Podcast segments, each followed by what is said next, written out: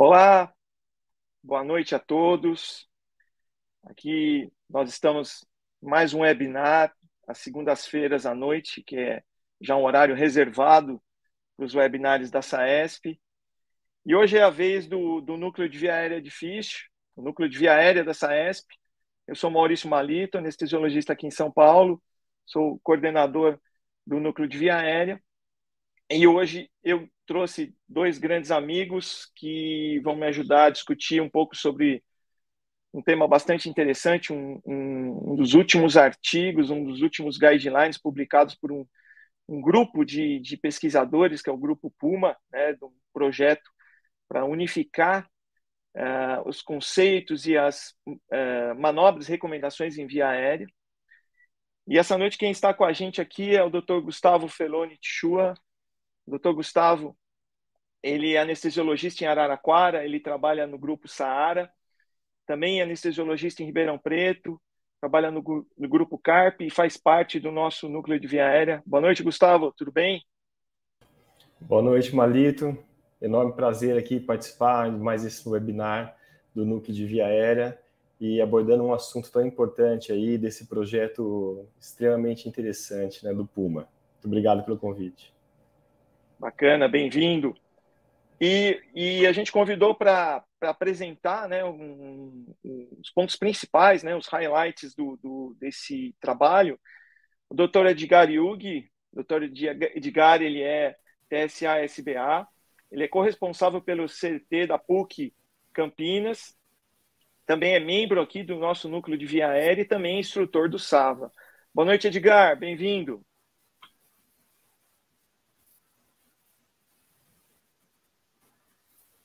Boa noite, Malito. Boa noite, Gustavo. Malito, muito obrigado pelo convite. É uma honra participar aqui de um evento contigo, sempre aprendendo com você mais do que qualquer outra coisa. Com o Gustavo também. É uma honra e uma responsabilidade muito grande dividir alguma coisa com vocês, mas eu vou me esmerar ao máximo para tentar passar o meu recado aqui. Obviamente, depois a gente bate um papo e vocês com certeza contribuirão de forma maestral, como sempre, as considerações que a gente tirar da leitura desse novo guidelines. Perfeito. É sempre, é sempre uma troca de experiências, né, Edgar, Gustavo? Então, o que a gente vai fazer aqui simplesmente é bate-papo, assim, bem bacana, bem informal, e assim que você apresentar, a gente abre para a plateia, né? Agradecer a, a, presença de todos ali que estão dedicando um pouquinho de tempo aí para a gente. E sem mais enrolar, vamos lá. Gustavo, o Edgar, pode apresentar. E logo depois a gente faz os comentários e faz a discussão. Ok. É... A tela? Se você tá certinho, ok. Tela, tá o slide? Sim. Então tá ótimo. Bom. Então vamos lá. Vamos começar então. Uh, obrigado, boa noite pelo convite mais uma vez. Obrigado à Sociedade de Anestesiologia de São Paulo. Uh, eu fico muito honrado em poder participar de um evento como esse aqui, numa sociedade tão importante, tão presente nas nossas vidas como anestesiologista. Bom, o, o Malito já me apresentou, eu, na realidade, estou como corresponsável do CT da PUC de Campinas e também de instrutor do SAVO. E declaro não haver nenhum conflito de interesse em relação ao tema a ser apresentado. Bom, uh, o que, que a gente vai discutir a partir de agora? Nós vamos discutir um novo guideline sugerido pelo Puma, que tem como objetivo maior é, parametrizar ou fazer recomendações de maneira ampla e acessível a todos aqueles que vão manipular a via aérea não só anestesiologistas, principalmente anestesiologistas, porque esse é o nosso dia a dia, mas todo aqueles, todos aqueles médicos que, de uma forma ou de outra, precisarão manipular a via aérea dos seus pacientes. E eles tomam o cuidado de tentar colocar os guidelines de uma forma acessível a todos. Ou seja, há algumas situações onde, obviamente, se supõe a um emprego de determinadas técnicas e eles recomendam a determinadas técnicas, mas nós sabemos que nem sempre isso será possível em todos os lugares. Mas, enfim, eles precisam dar um, algumas diretrizes importantes em relação àquilo que eles estão nos sugerindo nas suas recomendações. Bom, então nós vamos discutir especificamente o não reconhecimento de uma intubação esofagiana. Quando você pega, nós anestesiologistas, pegamos isto na nossa mão, eu tenho certeza que muitos falam assim, mas espera aí, entubar um esôfago? Sim, eu acho que entubar um esôfago para nós no dia a dia, talvez ele não seja uma rotina, graças a Deus, de grande intensidade. Mas nós temos que lembrar que esses guidelines foram desenhados também para aqueles pacientes onde a intubação não é tão fácil, ou seja, onde a intubação promove um desafio frente à nossa habilidade. E, obviamente, todos nós temos esse, esse tipo de paciente um, em algumas situações no nosso cotidiano de anestesiologistas. Então, o que é a recomendação é, é, é, é parte do princípio de que se nós tivermos alguma dificuldade, ou mesmo na falta de dificuldade, mas nós não reconhecermos uma intubação esofagiana, haverá complicações sérias em relação a esse paciente. E por que discutir com anestesiologistas? Porque, por exemplo, naquele trabalho do NAP4, onde existe uma retrospectiva de compilação das maiores complicações do manejo da via aérea, por exemplo, este, este manual detectou que sim, há intubações esofagianas, das quais elas não foram reconhecidas, e esses, esses pacientes tiveram ah, ah, graves ah, complicações. Eles relataram que naquele ano, naquela, naquele período que eles compilaram os dados, nove pacientes tiveram problemas, três, inclusive, que eram teriam sido em cirúrgico e anestesiados por anestesiologistas, e desses nove pacientes, seis faleceram. Então vejam vocês, uma complicação que em, tese não é tão difícil de ser diagnosticada, se ela não for diagnosticada a tempo, ela pode ter um desfecho muito desfavorável. Obviamente, a gente está falando de anestesiologistas aqui. E a incidência que esse NAP4 chegou era de um uma intubação esofagiana para um milhão em centros cirúrgicos, mas é de uma em 15 mil para TI e uma de 10 mil para salas de emergência.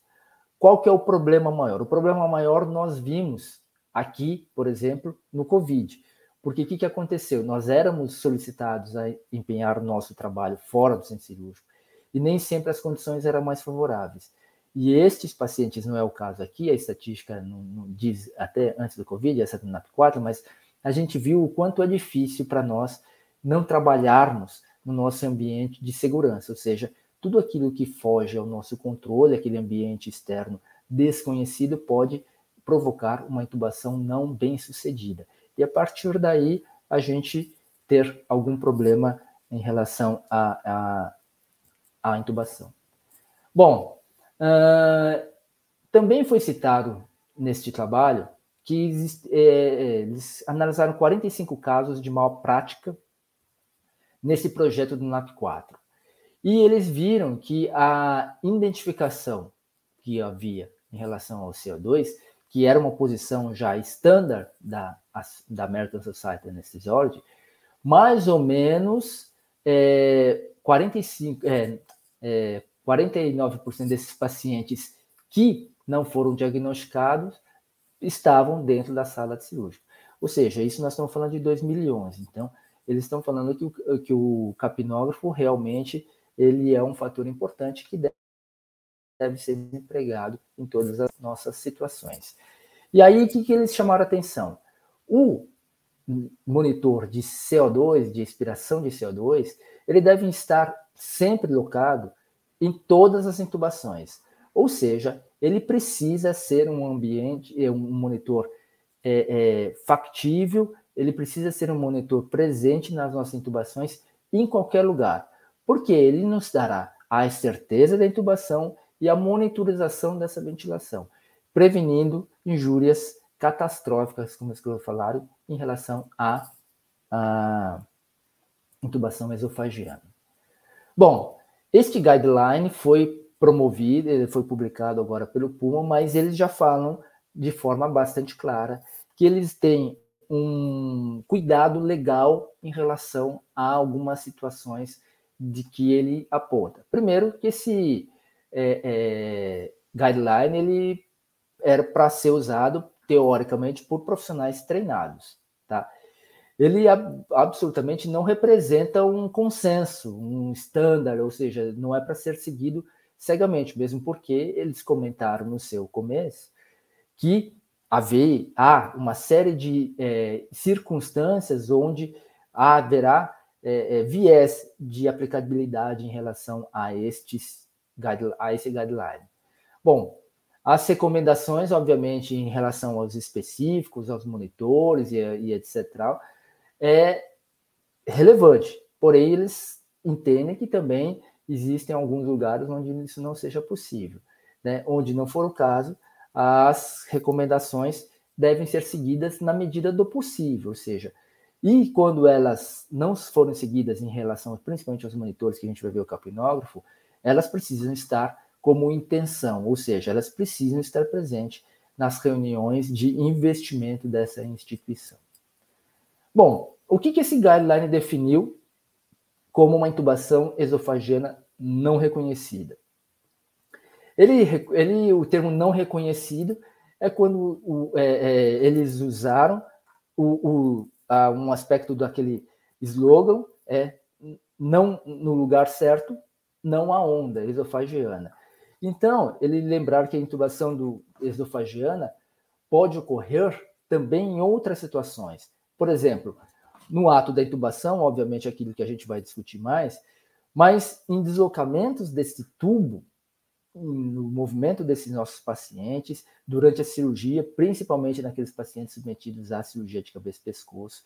Eles lembram que o capnógrafo e a intubação esofagiana pode acontecer na retirada acidental do tubo endotraqueal pelo cirurgião.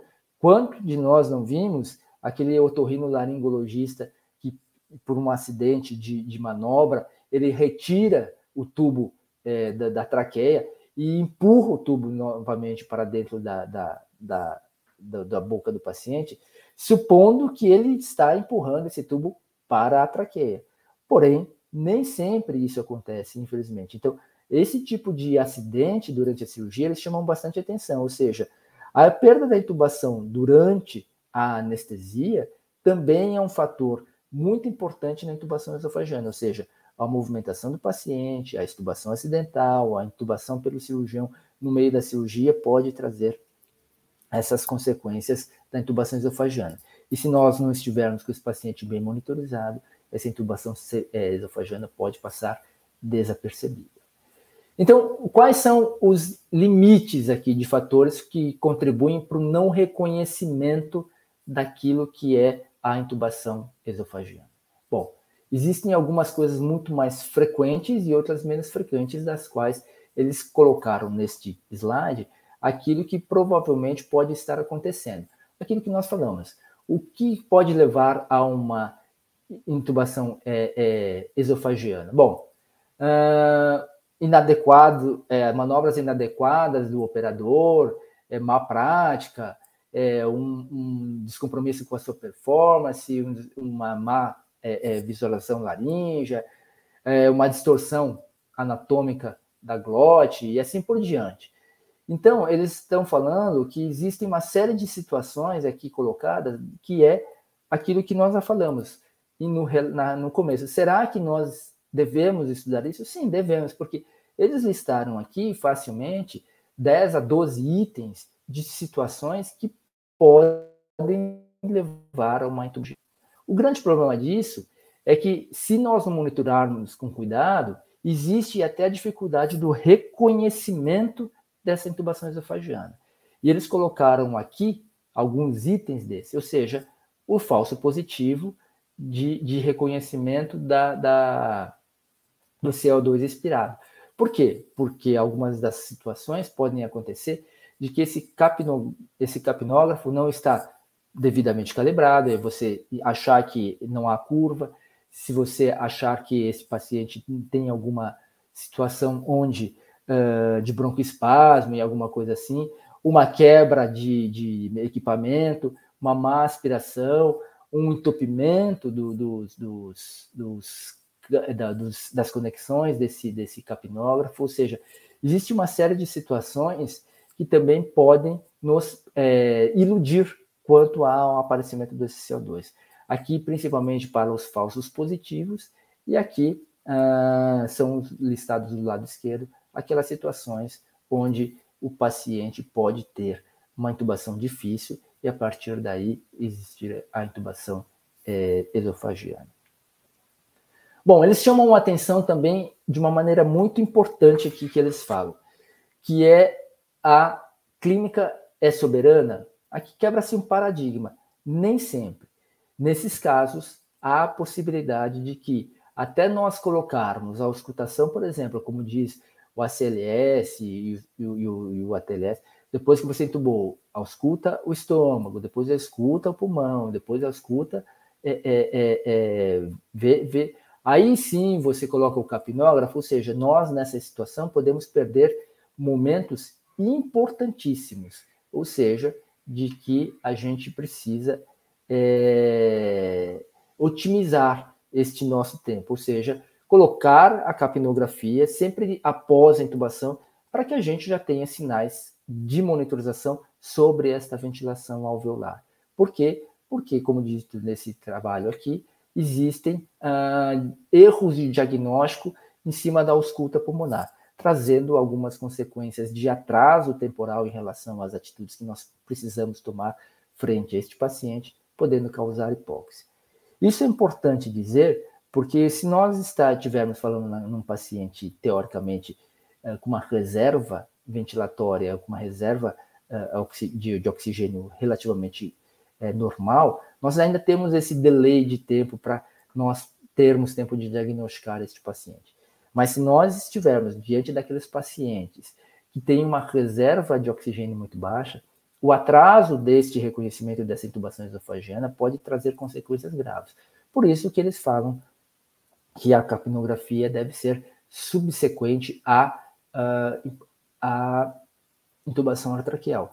Assim como a hipoxemia deve ser valorizada sempre, e nós vamos falar sobre isso. Desculpe, é, nós vamos falar sobre isso naqui, nos slides daqui para frente. Bom, essa imagem é, foi publicada no Canadian Journal of anestesia que falou justamente isso. Apesar da gente ter a capacidade de uh, uh, manobras para visualizar bem a glote, há situações onde a entrada do esôfago também pode estar clareada. E esse clareamento do esôfago, principalmente em situações de má perfusão, por exemplo, podem simular a fenda glótica e a partir daí iludir aquilo que nós estamos vendo, ou seja, nós acharmos que este, esta abertura hipocorada deste, neste formato aberta, assim, porque o paciente está relaxado, na realização da laringoscopia com alta pressão, isso pode simular para alguns que estão entubando esse paciente que a fenda glótica esteja mais abaixo do que na realidade é, como mostra a figura assim. É provando para nós que apesar de todas as nossas expertises, ainda há a possibilidade da gente ser iludidos por questões anatômicas peculiares aos pacientes. Bom, aqui é uma coisa que eles dizem que é de fato muito importante, que eles recomendam a videolaringoscopia como rotina. Eles falam que realmente a videolaringoscopia aumenta a visualização glótica e reduz de forma substancial a incidência da intubação esofagiana. E isso principalmente naqueles, naquelas pessoas que não têm tanta habilidade em relação às suas intubações. Ou seja, aqui neste trabalho recomenda-se uh, a intubação com videolaringoscópio. Bom, o que, que eles recomendam também? Obviamente, uh, o capnógrafo deve ser garantido, ou seja, é um equipamento que precisa ser uh, estar presente em todos os lugares onde houver a manipulação das vias aéreas. Ou seja, e também o seu conhecimento deve ser é, é, é, educado, ou seja, não só basta ter o capnógrafo, mas a utilização desse capnógrafo sempre que houver uma manipulação de vias aéreas no asseguramento da, da, da via aérea, ele precisa estar presente. E, obviamente, a oximetria de pulso anda de mão dada com o capnógrafo quando se fala, nós falamos em termos de ventilação. Né?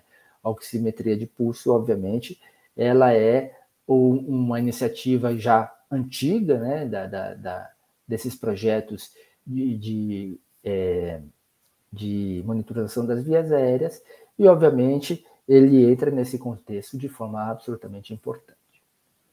Bom, muito bem. O que, que eles estão falando aqui em relação à capnografia? O critério de CO2 exalado sustentado. Isto aqui é aquilo que nós estamos é, é, colocando é, como primordial para a detecção de uma intubação bem-sucedida ou mal-sucedida. E eles dizem aqui, exemplificam nesse gráfico aqui, nesse, nesse, nesse, nesse uh, desenho, o que, que eles pretendem e o que, que a gente precisa saber em relação à, à capnografia. O que eles é, chamam bastante atenção é que o pico da amplitude, aqui dizendo, tem que passar de 7,5 milímetros da sua linha de base. Isso aqui, por quê? Porque se o paciente tiver o mínimo débito cardíaco, ele está acima de 7,5 de, de, de milímetro de mercúrio de expirado. É fácil de lembrar, porque no ACLS, no SAVA e etc e tal, a recomendação numa massagem cardíaca é que este pico passe de 10 milímetros de mercúrio, ou seja, aquela, aquele débito cardíaco conseguido com massagens cardíacas o indicador de mínimo aceitável é que ele esteja acima de 10, ou seja, que dá um terço, mais ou menos, nas melhores massagens do seu débito cardíaco. Ou seja, se ele não atingir minimamente esse valor, significa que ou esse paciente está parado ou ele realmente não está entubado, como diz aqui nas linhas é, é, em vermelho aqui. Ou seja, aqui, por exemplo, uma inconsistência de amplitude na linha número, na, na, no exemplo número 1, um, na qual não se atinge o mínimo necessário a nós termos uma garantia de que esse paciente está entubado.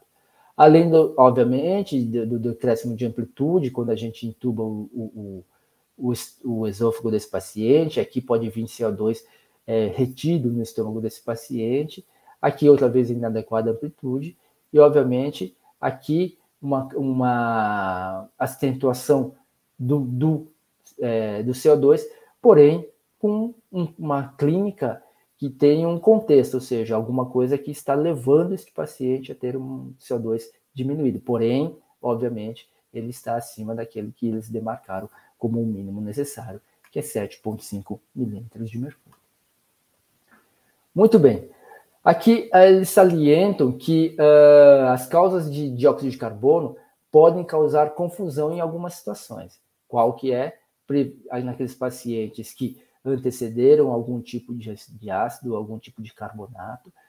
Quando houve a insuflação gástrica de CO2, por exemplo, em endoscopias, em prolongadas ventilações por máscara ou, ou mau posicionamento da, da, da de, de, dispositivos supraglóticos, ou algumas coisas que a gente tem de, de, de, de uh, resgate de ventilação. E algumas é, é, causas de, de, de, de pouco é, CO2 inalado, a gente tem que sempre lembrar que pode ser que existe uma tráqueo é, fístula esofagiana também levando CO2 para o esôfago, da traqueia para o esôfago, e ah, uma intubação é, esofagiana com o cuff não é, é, sem cuff, por exemplo, nos pacientes pediátricos, ou seja, aquelas intubações esofagianas que a gente tem, é, né, elas não são, são colocadas com cuff, elas podem migrar para o esôfago, mas ainda assim, por causa que esse paciente está ventilando, ainda nós temos um pouco de capnografia expirada nesse paciente, mas na realidade nós intubamos este esôfago desse paciente. Muito bem. Em relação à oximetria de pulso, o que, que eles falam? Eles falam que a gente precisa é, considerar dessaturação desses pacientes, na, quando, obviamente, se esse paciente tiver com uma intubação esofagiana, e combinar os dados, ou seja, dessaturação, mas é, CO2 exalado não sustentado, obviamente significa uma malocação desse tubo. E os falsos positivos para oximetria, por isso que a capnografia supera a oximetria em determinadas situações.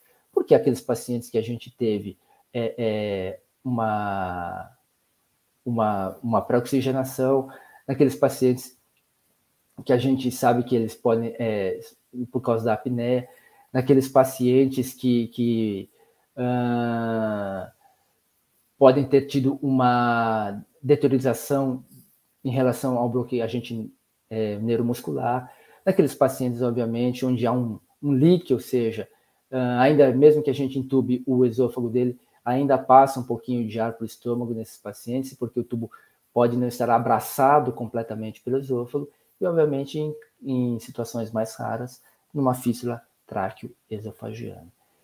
Então, qual que é o algoritmo para definir o critério de dióxido de carbono não sustentado? O que, que eles recomendam fazer? O que eles recomendam fazer está aqui, ó.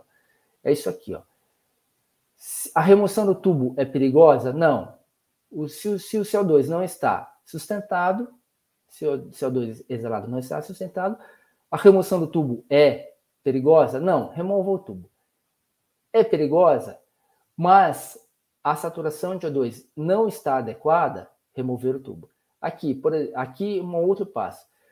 É, é, não há exalação de CO2, ou a saturação de, é, no saturímetro não está adequado, eles colocam aqui para que existem alguns outros devices que a gente pode lançar mão para ver se esse paciente está entubado. Fazer uma nova videolaringoscopia, uma fibroscopia, broncoscopia, uma, um ultrassom ou o, o, a, o cuff é, esofagiano. Bom, isto aqui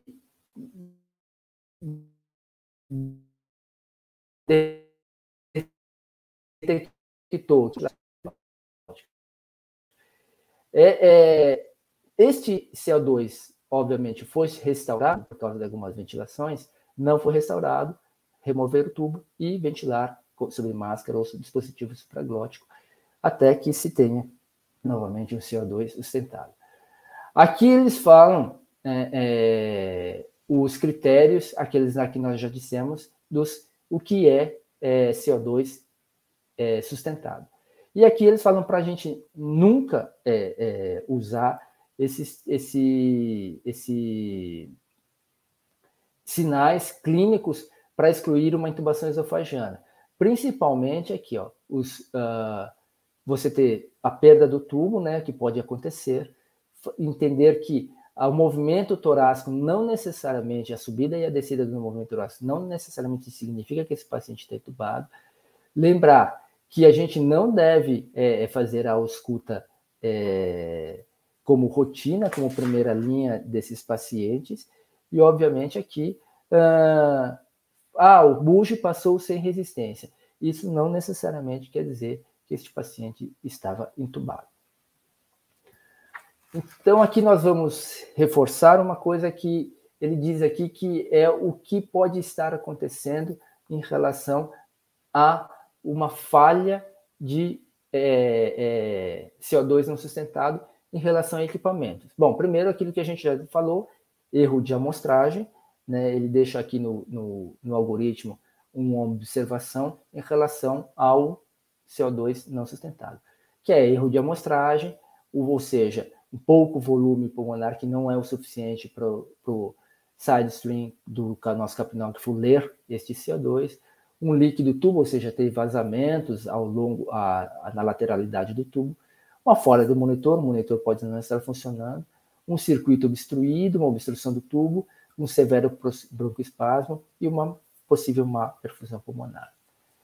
E aqui eles dizem que as técnicas aqui pormenorizadas que eles colocam aqui neste é, algoritmo, as técnicas válidas para a, a diagnóstico da intubação esofagiana. Repetir a laringoscopia, de preferência com vídeo, fazer uma broncoscopia, realizar ultrassom, aqui é, a, o sinal da dupla luz, e aquele detector de intubação esofagiana e quando o paciente está, entub é, ele está entubado no, na traqueia, você murcha isso aqui, por causa que tem ar na traqueia, ele volta à sua posição original. Quando você está com o tubo no esôfago, você murcha isso aqui, ele não, uh, o tubo gruda nas paredes esofagianas e não deixa esse dispositivo se re, é, é, novamente, ok? Então, e aí eles falam de novo para não usar os nossos famosos sinais clínicos como primeira linha para uma técnica válida em relação à intubação esofagiana. O que eles salientam também é que repetir a laringoscopia nem sempre é a melhor opção. Ou seja, porque isso aqui são fotos de cadáver que eles colocaram aqui, ó, imagens de cadáver, mas que de fato podem simular a intubação orotraqueal. Veja aqui, ó, aqui ele parece que ele passou no a epiglote está aqui, parece que ele intubou o paciente, mas na realidade ele não intubou. E assim por diante, eles falam que há possibilidade de você fazer uma laringoscopia e ser ludibriado pela anatomia do paciente novamente. Então, repetir a laringoscopia direta, como você fez da primeira vez, nem sempre é a melhor opção. E para finalizar, eles deixam as recomendações chaves em relação a este, uh, a este guideline. Né? Sempre monitorizar o, o, CO2, e a monitorização desse CO2 é, é, é absolutamente necessária e se faz presente como uma, um monitor de absoluta importância, uma rotina se usar o vídeo laringoscópio, né? Uh, verbalização daquilo que você está falando, eu estou vendo é, epiglote, eu estou passando sobre, sobre, é, sobre as pregas vocais, eu estou vendo o tubo ser introduzido, eu estou vendo capnografia. É isso mais ou menos o que eles falam para a gente fazer. Lembrar que o, o observador que estiver é, auxiliando esse paciente também deve salientar a visualização de um CO2 sustentado, para que essa mensagem do capnógrafo seja confirmada por duas pessoas. Ah, se o CO2 não estiver sustentado, obviamente lembrar que a intubação esofagiana pode ser uma causa importante. É, Aqui é, eles falam que, de certa forma, uh, se você não tiver um, um, oxigênio, um CO2 expirado sustentado, lembrar que você precisa trocar de técnica e usar máscara facial ou supraglótico para restabelecer a ventilação desse paciente. É, é, verificar os dispositivos sempre que possível e, e, e na, na hipótese de ah, você não conseguir remover é, é, imediatamente, se você remover o tubo imediatamente, excluir é, a intubação esofagiana para que aconteça a verificação com broncoscopia. Se você tiver certeza de que esse paciente está entubado, melhor dizendo, você pode usar a mão de outras devices para confirmar, além do capnógrafo, essa intubação. E aqui, obviamente, é, é recomendação de, de aqueles exames clínicos tradicionais não devem ser usados como primeira linha. Aqui os dispositivos de é, é, aqui os dispositivos de CO2 não sustentado é, deve ser removido o tubo assim que for possível. Algumas ações de padronização devem sempre estar à mão da nossa, da nossa uh, manobra, inclusive com as variáveis dos nossos monitores de, de display, ou seja, como esses monitores não têm displays pré-definidos, saber utilizá-los e tirar o melhor proveito de cada um deles. E, obviamente, fazer educação é, não técnica em relação aos aspectos desta equipe que vai assistir esse paciente. E aqui algumas considerações finais que, que o Dr. Crimes e o Tim Cook escreveram, que obviamente eles colocam que além daquilo que ele foi dito, integrar fatores técnicos e humanos é fundamental, ou seja, é, é, é treinar as pessoas o mais possível. A verificação de CO2 sempre pelo operador e pelo assistente de forma independente e visualizada, ou seja, o operador não fala para o assistente, por exemplo, se ele está vendo CO2, isso é uma, uma atitude ativa desse assistente. Se o CO2 é sustentado não seja reconhecido, remover o tubo precocemente e obter a ventilação com máscara facial dispositivo supraglótico. E aqui eu não traduzi porque eu acho que ele deixou bem claro aqui que, na realidade, é, os guidelines precisam promover a segurança deste paciente. E aqui eles dizem que a segurança é muito mais importante do que o diagnóstico correto, ou seja, fazer o diagnóstico aqui, por que, que ele não está sendo CO2 e etc. E tal. Por que, que eles falaram isso? Porque eles acham que, por exemplo, num paciente que não esteja com CO2 sustentado, a melhor coisa para fazer é remover esse tubo, porque provavelmente ele está no esôfago e fazer uma nova intubação neste paciente em melhores condições daquela que foi de, feita até então. Bom, era isso que, que esse trabalho nos trouxe para nós discutirmos. Espero que tenha sido útil. Para mim foi bastante interessante a leitura e a confecção deste nosso bate-papo aqui. Nos, me trouxe bastante uh, relembranças daquilo que eu já vi, até algumas vezes aconteceu comigo, que nem sempre a gente toma essas decisões de forma rápida e eficaz na necessidade de manipulação das vias aéreas. É isso. Obrigado. Ô, Edgar, parabéns, viu? É, você foi muito, muito feliz, assim, muito claro, muito conciso, né? Conseguiu extrair realmente as informações mais importantes aí do, do, do paper. E a, eu convido os colegas que estão assistindo a fazer perguntas pelo, pelo chat, né, para enriquecer a nossa discussão. E eu lembro, a primeira vez que eu ouvi falar do Puma, desse projeto, eu achei uma coisa meio utópica, né, porque eles falam de uma coisa universal, uma, uma, um, uma conduta universal, e a gente sabe que é, quem manipula a via aérea não é só anestesiologista, né? A gente tem é, vários profissionais que manipulam a via aérea. Inclusive, eu estou muito feliz aqui de ver pelos nomes aqui do, do, do uhum. pessoal que está assistindo. Tem, a gente tem colegas cirurgiões aqui. Então, realmente, o tema ele, ele atrai porque vários profissionais é, acabam manuseando a via aérea. Então, são situações diferentes, são equipamentos diferentes, expertise diferentes. E, e esse termo universal ele é muito forte, né? Então, é, eu achava uma coisa meio utópica, mas... Uhum é, quando você olha a lista dos autores, né, os integrantes desse grupo, desse time, são realmente pessoas brilhantes, né, são os maiores pesquisadores do mundo. Então, é, qualquer, qualquer trabalho que venha dessas, dessas mentes, eu acho que a gente tem que valorizar, tem que estudar, tem que reconhecer, né?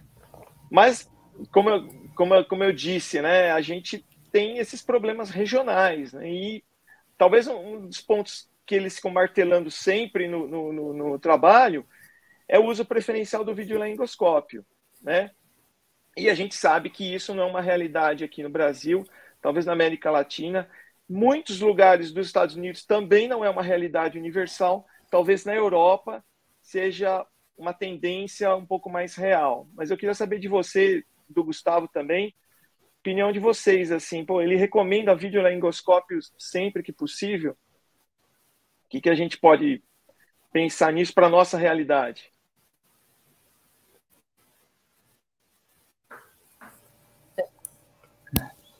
Edgar, eu, eu acho, Malito, que o videolaringoscópio vai trilhar. É, eu acho que o videolaringoscópio vai trilhar o mesmo caminho que o oxímetro trilhou e que o capnógrafo está trilhando, ou seja, a sua é, a salientar a importância deste instrumento é, vai trazer com que cada vez mais pessoas o utilizem e, obviamente, vai baratear, assim barateou o capnógrafo, barateou o, o oxímetro e traz uma nova realidade, uh, sendo uma que pouco tempo, né? Pouco tempo a gente fala que sempre quando a gente fala do Brasil, a gente está um pouco mais lento mundo, principalmente do mundo é, desenvolvido, com mais dinheiro. Mas eu espero que em pouco tempo a gente realmente tenha essa realidade, porque, de fato, para quem tuba com videolaringoscópio, vê que ele, de fato, torna, até mesmo, né, é, é, para gente que tá, foi treinado com laringoscopia direta, quando você tem uma via aérea um pouquinho mais difícil, você fala, opa, vou fazer uma videolaringoscopia. Isso é demonstração clara de que ele é um equipamento eficaz e que traz segurança na manipulação das vias aéreas, uma segurança a mais. De, um, de uma questão tão dada que o tempo é, urge como um fator de real importância. Né? Edgar, parabéns pela tua apresentação, e realmente excelente, como o Malito disse, você conseguiu trazer um artigo complexo, né, mas conseguiu ser bem conciso e passar realmente as informações aí que trazem tanta discussão no dia a dia. Uh, eu lembro quando a gente acho que foi a apresentação desse projeto lá em Amsterdã, né, Marito? E a questão justamente é essa, né? Quando você propõe uma, uma questão de ser universal, né? Então, a gente trabalha com situações clínicas diferentes, mas também com regiões diferentes. Então, muitas vezes você aborda né, guidelines que são feitos em países de primeiro mundo que não são traduzidos, né, que não são aplicáveis em países de em desenvolvimento, né? E mesmo no nosso Brasil, né, a gente sabe que existem vários Brasis, né? Então, as realidades também são muito diferentes.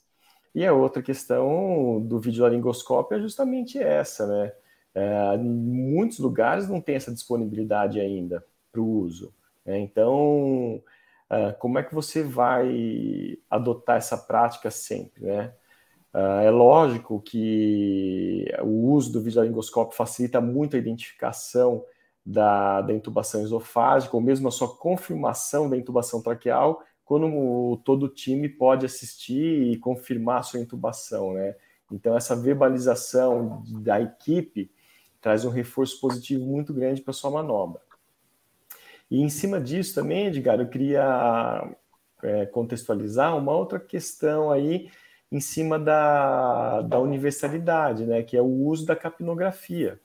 É, nós sabemos que a capnografia e a oximetria de pulso a oximetria ainda mais, mas é uma realidade do bloco cirúrgico. Uh, quantas unidades de emergência ou de terapia intensiva, ou mesmo leitos né, de terapia intensiva, possuem um capnógrafo? Então, queria que você comentasse um pouquinho isso em relação a essa universalidade da, da, da capnografia.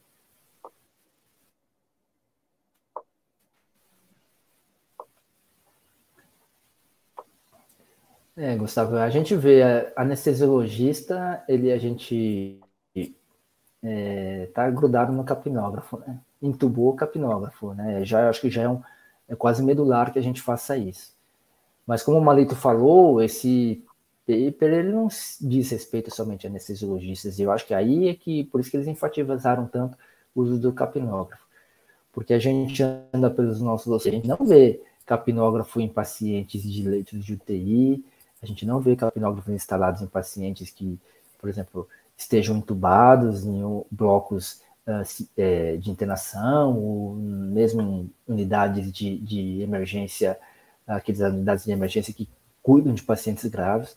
De fato, o capnógrafo ainda fora do centro cirúrgico é um monitor ainda esquecido.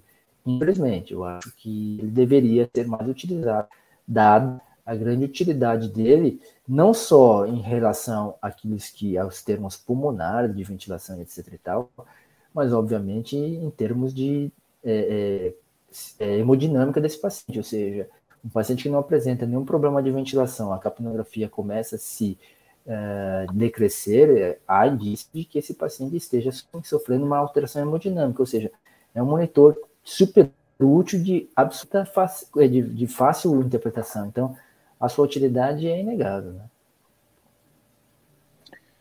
O Edgar ele citou um trabalho interessante, né, no segundo, terceiro slide, que é o NEP4, né? Então, o NEP4 é, ele foi praticamente uma auditoria que foi feita no, no Reino Unido, uhum. é o sistema o sistema de saúde do Reino Unido é como se fosse um grande SUS, né? Só que ele é todo integrado e todo informatizado.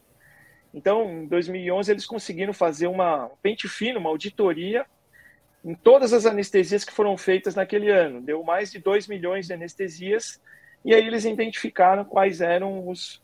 os o, é, são vários projetos desse NEP, né? cada um se dedica a um, a um, a um tema. O 4 foi via aérea. E dentre esses, essas complicações de via aérea, eles identificaram esses casos, esmiuçaram esses casos.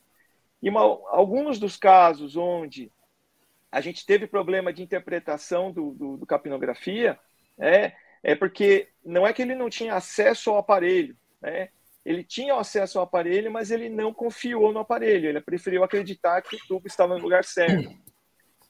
Tanto que depois de alguns anos, o próprio, é, o próprio é, Royal College de Anesthesiologists, né, seria a Sociedade de Anestesiologistas Britânicos, eles lançaram uma campanha, né, até com uma certa é, é, participação em mídia social, tal, que era assim, no trace, wrong place, ou seja, se não tinha traço no capnógrafo, o tubo está no lugar errado. Simples assim, né? Para conscientizar os as pessoas, os operadores de saúde que eles chamam, da importância desse aparelho de dar valor para ele, né? A gente tem algumas perguntas aqui, eu queria passar para vocês. A primeira é do Dr. Luiz Felipe Salgueiro Bove. Obrigado pela participação. E ele fala o seguinte: boa noite a todos, excelente apresentação, está dando os parabéns para você. Tem uma dúvida: onde se posiciona o probe do ultrassom, da ultrassonografia, para confirmação do posicionamento do tubo? Subglótico, né? Para você ver os primeiros anéis da, traqueia. Realmente é o problema nessa posição. Você, Porque você pode, pode fazer pode... um escaneamento via glória, é, ou, ou normalmente é porque se o tubo estiver no esôfago, nesse caso que a gente foi mostrado, só para exemplificar bem, se o tubo estiver é, em local no esôfago, um esôfago que teoricamente é um, é um espaço virtual, ele está preenchido pelo tubo. Então você tem duas, uma imagem dupla, assim, de que você pode estar com uma intubação esofagiana. Neste caso específico da imagem demonstrada. É exatamente isso que eu ia comentar. Né? Eu achei importante você ter essa imagem, né? essa dupla imagem, né? que um, o tubo está colocado no lugar errado. Né? Você não pode ter esse, o, o esôfago é um espaço virtual. Então, esse posicionamento uh, vai mostrar realmente é, essa, essa, essa, dupla imagem. Né? Isso a gente precisa ter, ter bem em mente mesmo. Né? E em cima disso, Marito, que você colocou, né, do, dessa campanha, né, do Raw College e tudo, eles reforçam também, né, a questão do, dos fatores humanos, né, que muitas vezes, né, a certeza de ter realizado, né, você não consegue se atentar, né, para o que o, realmente o paciente está te mostrando. O paciente não tem CO2, não tem capnografia, está desaturando, né, então você tem que saber interpretar. Lógico que são situações muitas vezes de estresse, né? situações de emergência, mas a, a, os soft skills, né? Você precisa ter essa habilidade, né? Não técnica, né? Para poder se, se situar dentro desse contexto todo e tomar a decisão correta, né? Então, acho que isso também é muito importante que o trabalho mostra, né? Que a gente tem que colocar aqui também. A gente tem mais algumas perguntas, comentários, né? Então tem a, a Maristela Lopes, ela dá boa noite. Ela fala que ela trabalha em Curitiba, em hospitais privados, e deve ter um ou dois capinó capinógrafos na UTI. O uso é bem restrito. E também um comentário de um outro colega aqui, é, que é cirurgião, o Mário Sabatini, boa noite. Ele fala que ele trabalha no PS, também trabalha em UTI, e na maioria das vezes eles não têm disponível videolaringoscópio nem capnógrafo. Temos que usar a clínica. Acho que o diagnóstico é feito na maior parte dos casos. Excelente aula e comentários. Pois é, então, é, é, é a realidade do nosso país. Né? Então, a gente está um pouquinho antes aqui do, do de iniciar a apresentação, a gente estava batendo um papo entre nós três e a gente trocando, trocando figurinhas, realmente é restrito, não é uma coisa universal o uso de capnografia. Você não tem disponível isso em todos os lugares do hospital, nem em todos os hospitais. Né? Talvez em pouquíssimos você tenha um uso amplo desse, desse dispositivo. Mas não deixa de ser uma, uma ferramenta de educação. Né? O que a gente está fazendo aqui é reforçar uma ferramenta que existe ela deve ser conhecida, muitas vezes ninguém nem conhece isso, não sabe o valor que ela tem, né? E cada vez mais exigir, cobrar, né, ver a importância. Muitas vezes ela não existe amplamente porque uhum. simplesmente a gente não, não dá importância para ela, não reivindica a presença desses dispositivos. Né? É... Mais um comentário aqui do Wagner Cuono, que é um colega uh, aqui de São Paulo. Parabéns pela iniciativa, pois reforça a necessidade de medidas imediatas a serem tomadas com a visualização alterada da capinografia. Na minha época, na Santa Casa, sem monitorização, trocávamos o tubo. Pois é, Wagner. Então, na verdade, o, o algoritmo, né, ele, ele tenta dar para você uma, uma luz e uma, uma, uma, uma, uma, uma linha de conduta, né? Ele não, ele todo algoritmo ele é bem amplo, ele não pode ser restrito, ele não pode ser é, te colocar num funil de uma única decisão, porque ele também pode ter um, pode ser usado legalmente, né? Tanto para para absolver ou para é, cri, é, criminalizar, né? Num processo judicial. Então os algoritmos sempre são mais amplos, né? Mais abertos. As recomendações não não são taxativas, né?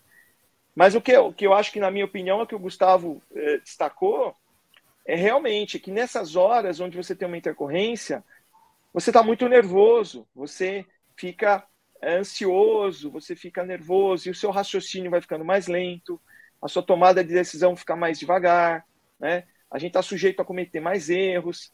Então, acho que esse é o grande, é, o grande detalhe, a grande sacada dos algoritmos de tentar lógico, depois de treinamento, treiná-los, a gente começar a fazer algumas tomadas de decisão uhum. mais medulares frente a alguns cenários específicos.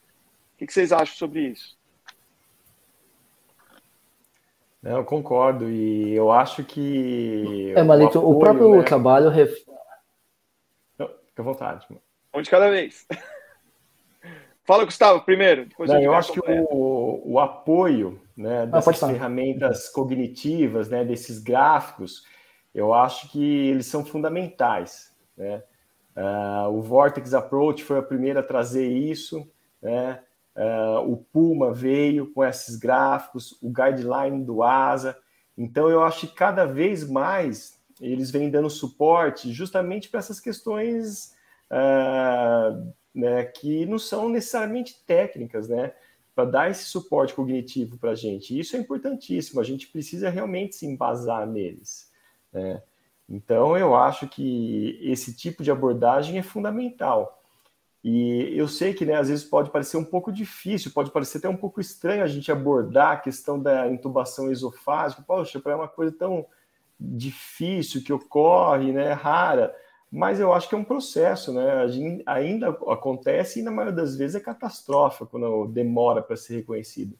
Então, eu acho que isso aqui é um passo inicial, né? Uma iniciativa para que a gente comece a discutir mais dentro do contexto de viário difícil, não só a intubação, mas como a falha da intubação e a falha na extubação também. Então, eu acho que esse é um processo, um pontapé bem, bem interessante aí da SAES. Fala, Edgar. É, Gustavo, o que eles, é, é, o que eles dizem no trabalho, inclusive, eles salientam isso, que paradoxalmente, o que a gente estava falando, os profissionais mais experientes, clinicamente falando, eles são aqueles mais relutantes em, em aceitar que seu tubo foi colocado em local errado. Ou seja, peraí, com, com tantos anos de anestesia, errei essa intubação. E eles lembram que eles não estão falando de pacientes que têm uma reserva de oxigênio, que pode ficar até 8, 10 minutos ainda, com uma saturação bastante razoável. Eles fizeram o algoritmo para também lembrar naqueles pacientes que 20, 30, 40 segundos de atraso desse diagnóstico, ele é catastrófico, ele pode chegar o paciente a evoluir com parada cardíaca e etc e tal. Então eu acho que o Line, ele veio para justamente o que o Malik falou, é, é fazer alguma coisa muito rápida, muito precisa, muito eficaz, muito justa, aplicável e em todas as situações, etc. E tal, porque ela vai nos auxiliar nos casos fáceis, mas principalmente ela vai nos auxiliar nos casos muito difíceis, né? Naqueles aqui de fato o paciente pode estar com uma com uma anatomia é, é, alterada, esse paciente pode estar ventilando mal, e etc e tal, e, e o seu equipamento pode não ser o adequado, ou seja, ele é importante nessas horas de crise, ou seja, nas horas que o time está ganhando 45 do segundo tempo, pode colocar de reserva, mas na hora que o negócio na final da Copa do Mundo 3 a 3 a só bate pênalti quem é baixo. É mais ou menos isso que eu acho. É, pessoal, é, tem mais perguntas aqui, então vamos dar, dar, dar voz aqui à nossa plateia, que é extremamente é, qualificada aqui pelas perguntas que a gente vê. Então, o Pedro Olímpio, obrigado pela pergunta, Pedro. Essa pergunta, Pedro, a gente já sabia que ia vir, né? Era assim, ó, na prática, vocês costumam retirar o tubo orotraqueal do esôfago para uma nova manipulação, é, caso de falha de intubação? Ou se o, cana o canal de trabalho for possível, permanecer com o tubo traqueal no esôfago e realizar a, a, a intubação orotraqueal, se possível. Ou seja, o que, que ele quer dizer? Entubou o esôfago, né? Aí você, acha que está lá, em vez de tirar o tubo do esôfago, você faz uma nova laringoscopia e aí tenta entubar e deixa aquele tubo lá. Se aquele foi para o esôfago, não vai caber dois tubos, né? O que, que vocês acham sobre isso?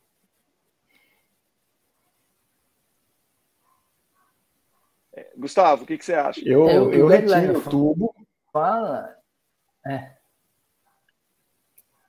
Fala aí, Gustavo. Pode falar, Edgar. Ah eu retiro o tubo e faço uma nova laringoscopia e Não, tento uma intubação após o resgate da ventilação, né? Ah, é o que a gente estava comentando aqui. O esôfago ele é elástico, né? Então não é porque eu tenho um tubo colocado lá que não cabe um segundo, um terceiro tubo.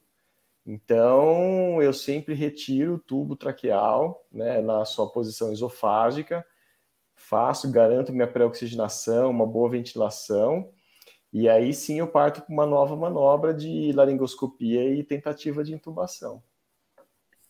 Perfeito. Edgar?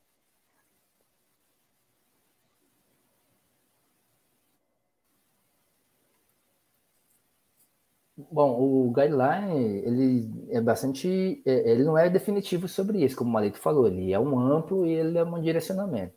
Mas uma coisa que eles salientam que eu acho que é muito importante. Se você identificou que está entubado no esôfago, é uma situação. E aí tudo bem, eu acho que, teoricamente, eles falam para retirar o tubo porque se o paciente tiver uma via aérea difícil, sem tubo já é difícil de entubar. Com um tubo na boca desse paciente é pior ainda. E intubar sequência rápida requer o melhor é, approach possível disso. Então, aquele tubo de fato vai atrapalhar. Mas ele falou que você tem tomar um cuidado. Se você não reconhecer que esse tubo está no esôfago e ventilar o estômago, pior, porque aí a regurgitação vem com maior, certeza.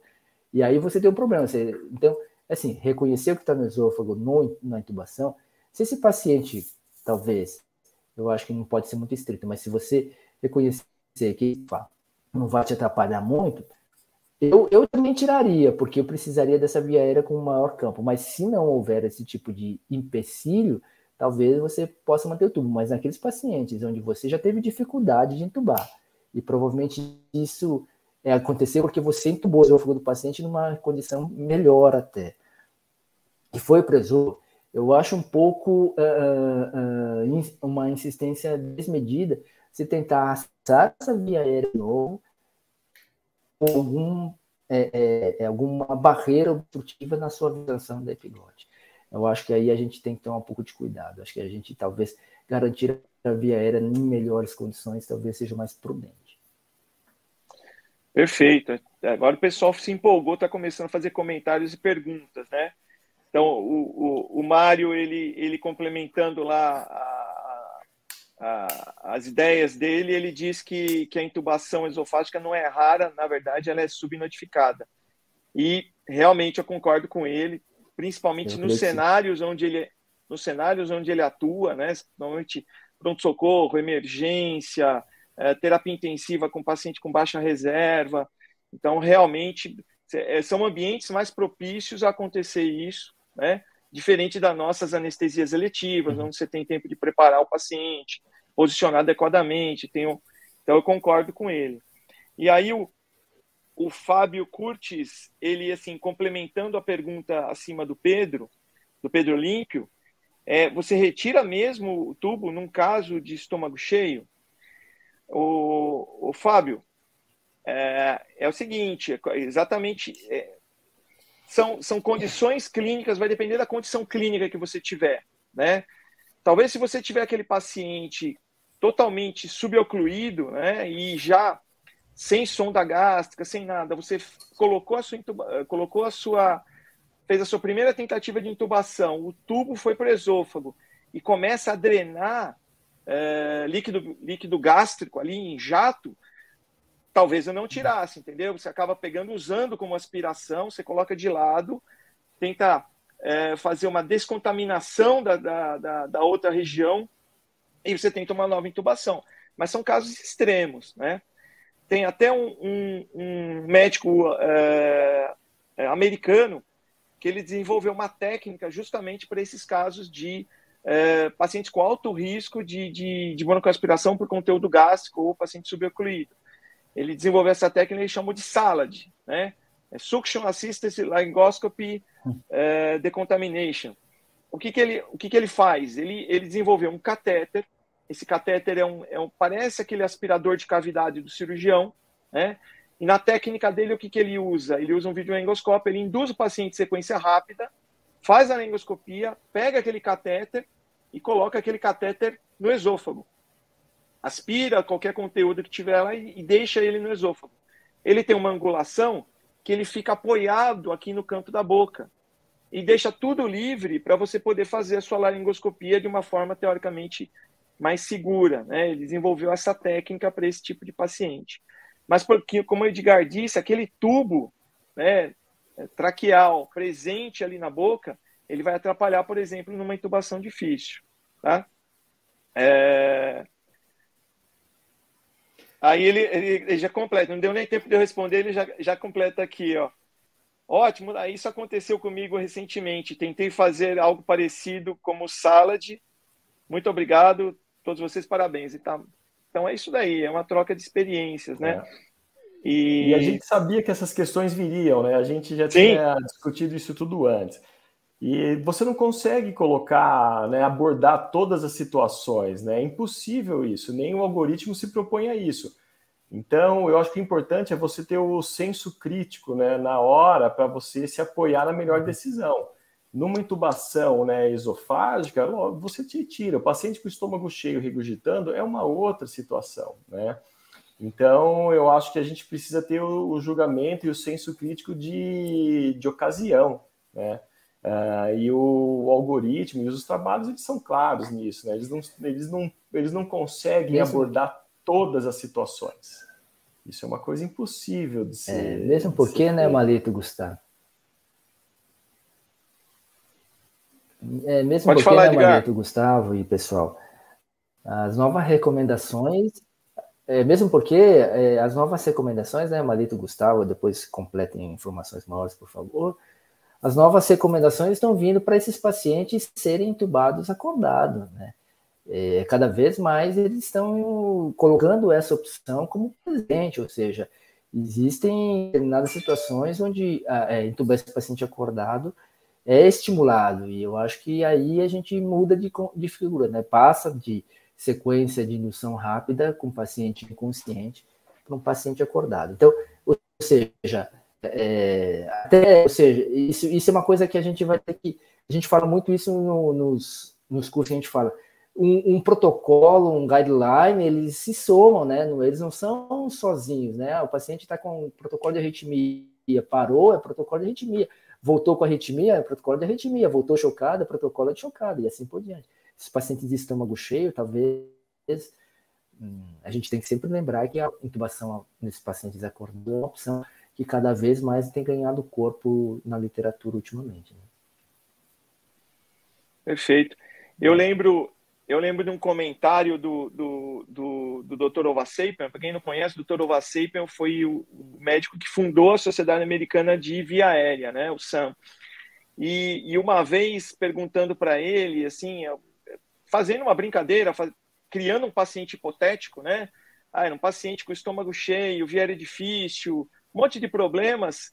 E eu falei, o que, que o senhor faz? O que, que o senhor faz? O que, que o senhor faz? Aí ele pega, no momento ele falou, para aí, para aí você está me colocando um monte de problemas assim.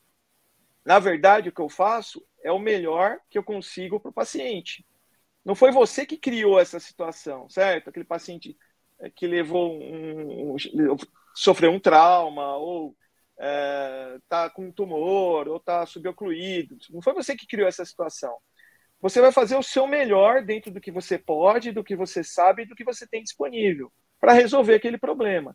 Nem sempre a saída que você vai escolher é uma saída uhum. totalmente segura. Às vezes isso não existe, né? Então a gente tem que ter dentro do nosso juízo clínico, das nossas condições, escolher a melhor saída e executar ela adequadamente, como foi planejado, né? Isso vai, vai um pouco do, do comentário aqui do, do, Wagner, que o Wagner fala: as condições locais irão guiar o que você vai fazer, porque na maioria das vezes ventilar o paciente sobre máscara um tubo na boca não é fácil. Né? Exatamente. Né? Então é, é, o, é, o, é o bom senso, o juízo clínico, né? e tomar dentro da, do possível as melhores, a melhor conduta, a mais segura, nem sempre ela é 100% segura, para você resolver aquele problema. E lembrar sempre, né, gente? A hipóxia mata antes da pneumonia. Né? Então, a gente tem muito medo de broncoaspiração, né? Mas se você não ventilar esse seu paciente, ele vai fazer hipóxia e vai ter uma lesão grave, uma lesão cerebral permanente, antes de desenvolver qualquer tipo de pneumonia ou qualquer tipo de, de, de consequência ali de uma broncoaspiração. A gente precisa estar atento a isso. É. Mais alguma consideração, só, pessoal? É, eu só gostaria assim, de, de frisar né, que esse artigo ele traz muito a respeito da identificação da intubação esofágica. Né? Então, discute-se muito sobre intubação esofágica, mas eu acho que a grande questão né, que a gente precisa realmente abrir os olhos é para essa detecção precoce. Né? Então, se é subnotificado, se tem bastante, né, se ventila ou não ventila, tudo isso é importante.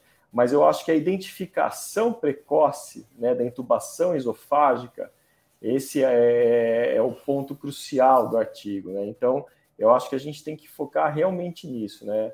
em como identificar da forma mais uhum. rápida possível essa falha na intubação. Excelente. Edgar, quer completar? Uhum. Não, eu acho que o Gustavo foi bastante feliz, né? O, eles salientaram para. o título é uma intubação esofágica não reconhecida, ou seja, vamos começar do começo. Você primeiro precisa identificar a intubação Exato, é. esofágica, é. porque se você não identificar, tudo, tudo o restante se perde, né? E obviamente salientar que ela acontece, hein? Ela acontece, acontece muito, inclusive, com anestesiologistas experientes. É, um, é uma sombra no nosso dia a dia. Bom, excelente, pessoal. Nosso tempo está tá acabando aqui. Ó. Foi, um, foi um prazer. Né? Eu queria agradecer primeiramente as pessoas aqui, os colegas que, que, que assistiram, colaboraram, participaram. Né? Eles estão é, dando os parabéns para vocês aqui. E Agradecer vocês dois, obrigado pelo tempo, parabéns pela, pela apresentação, Edgar, parabéns pelos comentários.